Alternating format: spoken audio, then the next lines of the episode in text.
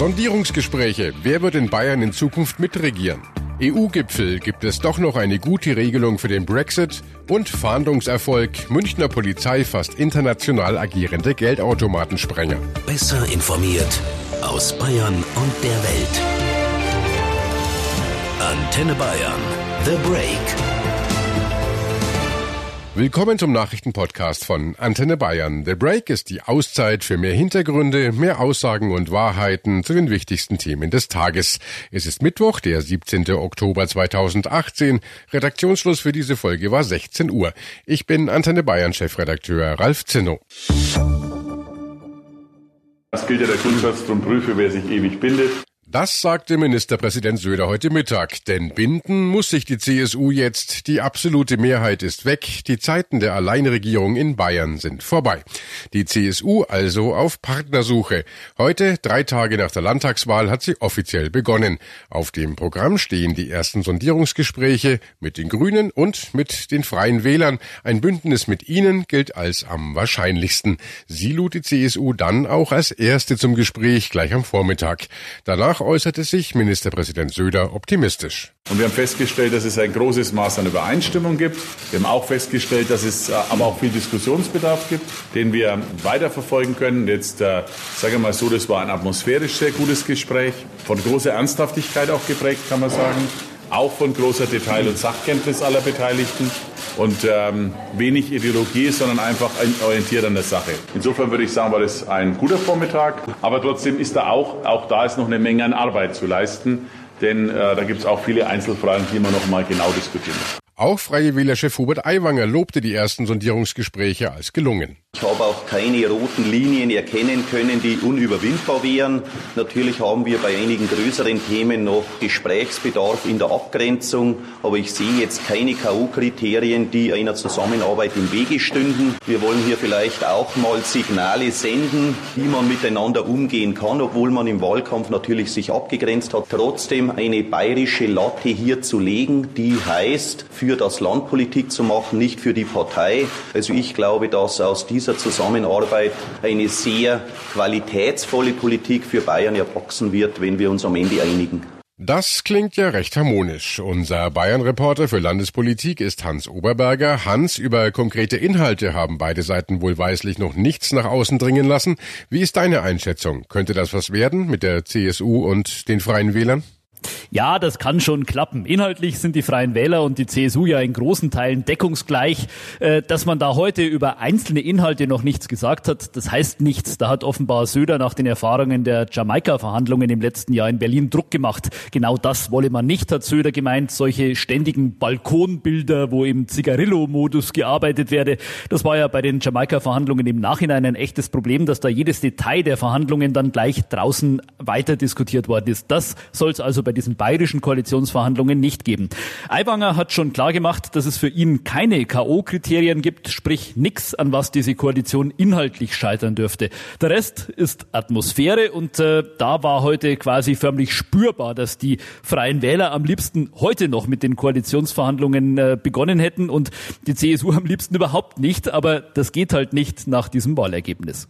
Aber noch ist ja nichts entschieden. Zweitstärkste Kraft im Freistaat sind äh, nach der Landtagswahl die Grünen. Mit ihnen findet zur Stunde hinter verschlossenen Türen Sondierungsgespräch Nummer zwei statt. Hans, hat ein solches schwarz-grünes Bündnis in Bayern überhaupt eine Chance? Schwierig. Die Grünen sind äh, hier zwar in Mannschaftsstärke aufgelaufen. Fraktionschef Hartmann hat äh, nochmal erklärt, man könnte doch versuchen, das Beste aus den zwei Welten, also CSU und Grüne, zusammenzubringen. Aber besonders zuversichtlich hat das tatsächlich nicht gewirkt. Also vermutlich wird sich die CSU dann eben doch für ein Bündnis mit den Freien Wählern entscheiden. Egal mit wem sich die CSU schließlich einig wird, wie ist denn der Zeitplan für die Regierungsbildung? Ja, noch heute Abend, spätestens morgen früh, wird es eine Telefonkonferenz der CSU-Spitze geben. Da soll dann die Entscheidung fallen. Morgen dürfte also zumindest die Marschrichtung stehen. Dann könnte es Schlag auf Schlag gehen. Aiwanger hat gemeint, man könnte dann schon übermorgen in die konkreten Koalitionsverhandlungen einsteigen. Theoretisch hätte man dann laut Verfassung noch fast drei Wochen Zeit dafür. Eventuell klappt es auch schon früher. Zumindest wird man das anpeilen, denn nächste Woche Samstag gibt's äh, in Regensburg einen Parteitag der Freien Wähler. Da könnte sich Aiwanger dann schon den Koalitionsvertrag absegnen lassen. Dann muss die neue Regierung eigentlich nur noch formal im Landtag gewählt und vereidigt werden. Kurz bis Anfang November könnte das alles über die Bühne gehen, wenn alles so klappt, wie es aussieht. Die Regierungsbildung braucht also noch ein bisschen. Der Bayerische Landtag steht schon. Die Listenplätze sind ausgezählt und vergeben. Diesmal ziehen besonders viele Abgeordnete ins Maximilianeum ein. Warum eigentlich und wer ist neu dabei? Ja, der neue Landtag ist tatsächlich besonders groß. 205 Abgeordnete insgesamt. Das liegt an den vielen Überhangmandaten. Die gibt's immer dann, wenn eine Partei viele Direktmandate kriegt, aber eigentlich ein schlechtes prozentuales Ergebnis hat, wie das eben dieses Mal bei der CSU der Fall war. Da sind eben auch viele neue Abgeordnete in den Landtag gekommen. Für die CSU etwa der bisherige zweite Bürgermeister von München, Josef Schmidt. Für die Grünen der frühere dritte Bürgermeister von München, Hepp Monatseder. Und für die FDP unter anderem auch äh, Ex-Fokus-Chef Helmut Marquardt. Der Journalist wird mit seinen 81 Jahren auch der Alterspräsident werden. Das ist einfach nur der älteste Abgeordnete. Ihm steht auch das Recht zu, die allererste Sitzung des neuen Landtags zu eröffnen. Ich habe schon mal gedacht, unter einer halben Stunde werde ich nicht reden. Es gibt keine Redezeitbegrenzung für den Alterspräsidenten und es gibt auch keine thematischen Vorgaben. Ich kann reden, worüber ich will, ja. Und es gibt ja den berühmten Spruch, von George Bernard Shaw, hütet euch vor alten Männern, sie haben nichts zu verlieren. Das ist ein bisschen mein Motto. Vor allem werde er versuchen, dass keiner einschläft, hat Marquardt gesagt. Heute wird's nochmal ernst in Sachen Brexit. Am Abend kommen die Staats- und Regierungschefs der EU zu einem Gipfeltreffen zusammen. Die Zeit drängt, weil Großbritannien die Europäische Union Ende März verlassen wird. Und noch sind viele Fragen ungeklärt. Der ganze Brexit ein extrem schwieriges Unterfangen und ja auch im eigenen Land umstritten. Würden die Briten nochmal abstimmen, würden sie in der EU bleiben wollen. Wie sieht es aber eigentlich in anderen EU-Staaten aus? Das zeigt eine aktuelle Umfrage. Unser der Reporter in Berlin ist Jörg Ratsch. Jörg, wie haben denn die Deutschen entschieden? Ja, das ist ein ziemlich klares Bild. 79 Prozent würden dafür stimmen, dass Deutschland in der EU bleibt. Nur 9 Prozent würden sagen, Deutschland soll raus aus der EU. Die Leute wurden gefragt, wenn morgen in ihrem Land eine Volksabstimmung wäre, wie würden sie abstimmen? Für oder gegen den Verbleib ihres Landes in der EU? Und in fast allen 28 EU-Ländern sagt die Mehrheit der Befragten, ich würde dafür stimmen, dass mein Land drin bleibt in der EU. Die einzigen beiden Ausnahmen Italien und Tschechien. Jetzt gilt es aber erstmal Großbritannien sinnvoll aus dem Bündnis zu geleiten. Die EU will ja offenbar Entgegenkommen zeigen und London eine längere Übergangsphase anbieten. Offiziell ist London nächstes Jahr im März raus, könnte aber noch bis Ende 2021 in der Zollunion bleiben, so der Vorschlag. Und somit könnten die Briten weiterhin auch vom Binnenmarkt profitieren. Im Gegenzug erwartet Brüssel dann aber auch, dass Premierministerin May alles tut, um eine harte EU-Außengrenze zwischen Irland und Nordirland zu verhindern. Irland bleibt ja eigenständiges EU-Mitglied, Nordirland gehört zu Großbritannien und ist damit raus. Nach dem jahrzehntelangen blutigen Nordirland-Konflikt befürchtet die EU, dass Grenzkontrollen zwischen den beiden Ländern die Streitigkeiten neu aufflammen lassen. Der Vorschlag daher, Nordirland bleibt trotz EU-Austritt in der Zollunion. Die Grenzen werden dann dort zu Großbritannien gezogen. Unsere Korrespondentin in Brüssel ist Sarah Gazadeh. Sarah, das klingt doch ganz vernünftig. Warum werden sich beide Seiten da eigentlich nicht einig? Tja, ein großes Problem bei den Verhandlungen ist, dass May innenpolitisch extrem unter Druck steht und nur wenig Handlungsspielraum hat. Einige Brexit-Hardliner in ihrer eigenen Partei, die sind zum Beispiel dagegen, dass Großbritannien nach dem Brexit erstmal zeitlich unbefristet in der Zollunion wenigstens bleibt. Das hätte aber ein Weg sein können, um Grenzkontrollen zwischen Nordirland und Irland zu vermeiden. Und dann könnte in Ruhe nach einer dauerhaften Lösung gesucht werden. Damit wäre die EU-Seite einverstanden gewesen. Aber May fehlt da einfach der Rückhalt in London dafür. Kanzlerin Merkel, die heute Abend beim Gipfel auch dabei sein wird, hat die Hoffnung auf einen geordneten Brexit noch nicht aufgegeben. Sie sagte am Mittag in der Regierungserklärung, die Chance, rechtzeitig ein gutes und tragfähiges Austrittsabkommen hinzubekommen, ist nach wie vor da. Zugleich gehört es selbstverständlich ebenso zu einer verantwortungsvollen und vorausschauenden Regierungsführung dazu, dass wir uns auf alle Szenarien vorbereiten. Das heißt einschließlich der Möglichkeit, dass Großbritannien ohne ein Abkommen die Europäische Union verlässt. London könnte die EU ohne Abkommen verlassen. Damit nochmal nach Berlin. Jörg Ratsch, was würde das denn heißen?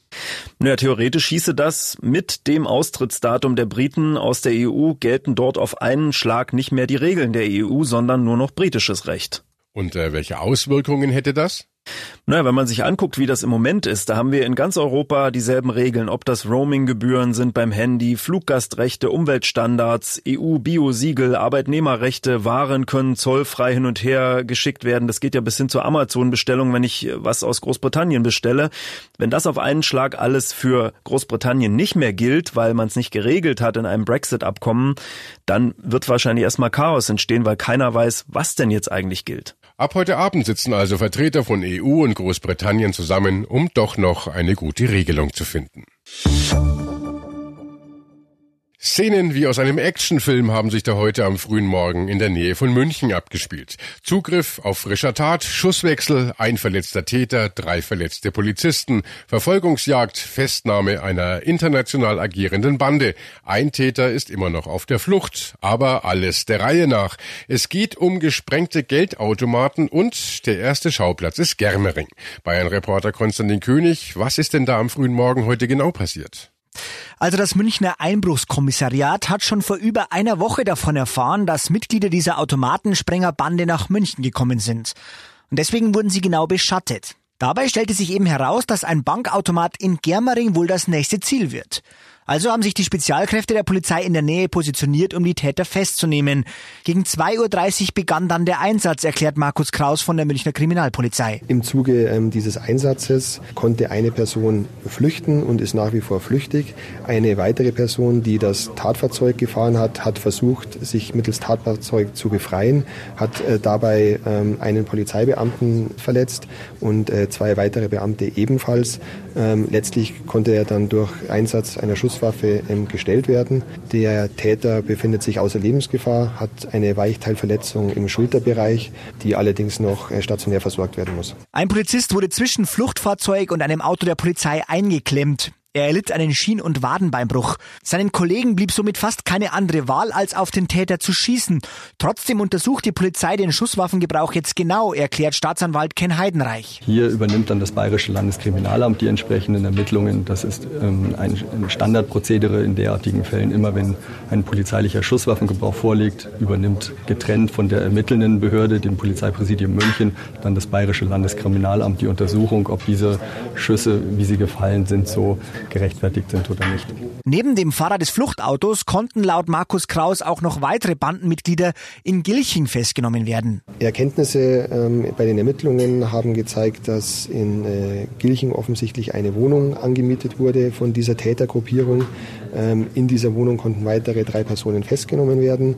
Ähm, wir gehen davon aus, dass diese Personen für Ausspähversuche für Banken, aber auch für die Logistik quasi verantwortlich sind und äh, aufgrund dessen wurden sie auch festgenommen. Bisher konnte das in Germering geflohene Mitglied der Audi-Bande aber noch nicht festgenommen werden. Banden sprengen Geldautomaten. Die meisten Fälle gab es bisher in Nordrhein-Westfalen und in Rheinland-Pfalz. Inzwischen nehmen sie aber auch in Bayern zu. 2017 registrierte das Bayerische Landeskriminalamt zehn Fälle. In diesem Jahr waren es allein im Münchner Raum schon vier, die auch speziell der eben genannten Audi-Bande zugeordnet werden. Was ist denn über diese Diebesbande bekannt? Ja, insgesamt könnte die Audi-Bande aus mehr als 200 Mitgliedern bestehen. Angeblich sind viele davon junge Männer marokkanischer Herkunft, die in den Niederlanden gewohnt haben. Das wollte die Polizei heute aber auf Nachfrage erstmal nicht bestätigen. Erst war die Bande vor allem in den Niederlanden aktiv, weil aber dort dann die Banken deswegen die Sicherheitsvorkehrungen erhöht haben, hat sich die Truppe neue Ziele in Deutschland gesucht. Insgesamt sollen schon mehrere hundert Fälle auf ihr Konto gehen. Der Name Audi-Bande kommt von der Wahl der Tatfahrzeuge, erklärt Markus Kraus von der Münchner Kripo. Also wir gehen davon aus, dass es eine national, aber auch international agierende Tätergruppierung ist, die insbesondere bei der Flucht rücksichtslos ähm, mit dem Umfeld quasi umgeht, sei es Polizeibeamte, aber auch unbeteiligte ähm, Bürger und eben hier bewusst hochmotorisierte Fahrzeuge, in dem Fall 450 PS, ähm, eben eingesetzt werden, um sich quasi eben den Weg für die Flucht äh, freizukämpfen. Die vier Festnahmen von heute sind also nur ein Teilerfolg im Kampf gegen diese Riesenbande. Aber der Zugriff dürfte die Mitglieder sicher aufgeschreckt haben. Die Polizei war gut informiert und hat konsequent gehandelt. Das Risiko für weitere Taten in Bayern könnte den Kriminellen damit zu groß werden. Danke, Bayern-Reporter Konstantin König. Und äh, das war The Break, der Nachrichtenpodcast von Antenne Bayern an diesem Mittwoch, den 17. Oktober 2018. Ich bin Chefredakteur Ralf Zinno. Antenne Bayern. Besser informiert. Jeden Tag zu jeder vollen Stunde auf Antenne Bayern. The Break. The Break gibt's auch morgen wieder um 17 Uhr. Jetzt abonnieren.